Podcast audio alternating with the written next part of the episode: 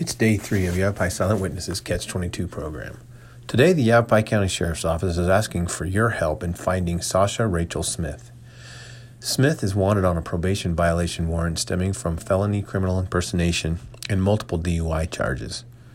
On March 8, 2015, Smith was pulled over by a Yavapai County Sheriff's deputy for unsafe driving. Upon being contacted, Smith provided a driver's license of another person as if it was his own. Smith was arrested for aggravated DUI with a blood alcohol level of over 0.20. Smith is described as a white male, 32 years of age, 5 foot 9 inches tall, 135 pounds, with brown hair and hazel eyes. Smith is transgender and has used the name of Eric Marshall Smith in the past. Smith has a nationwide extraditable warrant with no bond.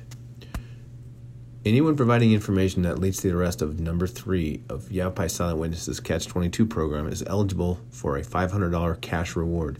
To earn your reward, you must call Yavapai Silent Witness at 1 800 932 3232 or submit a tip at yavapaisw.com.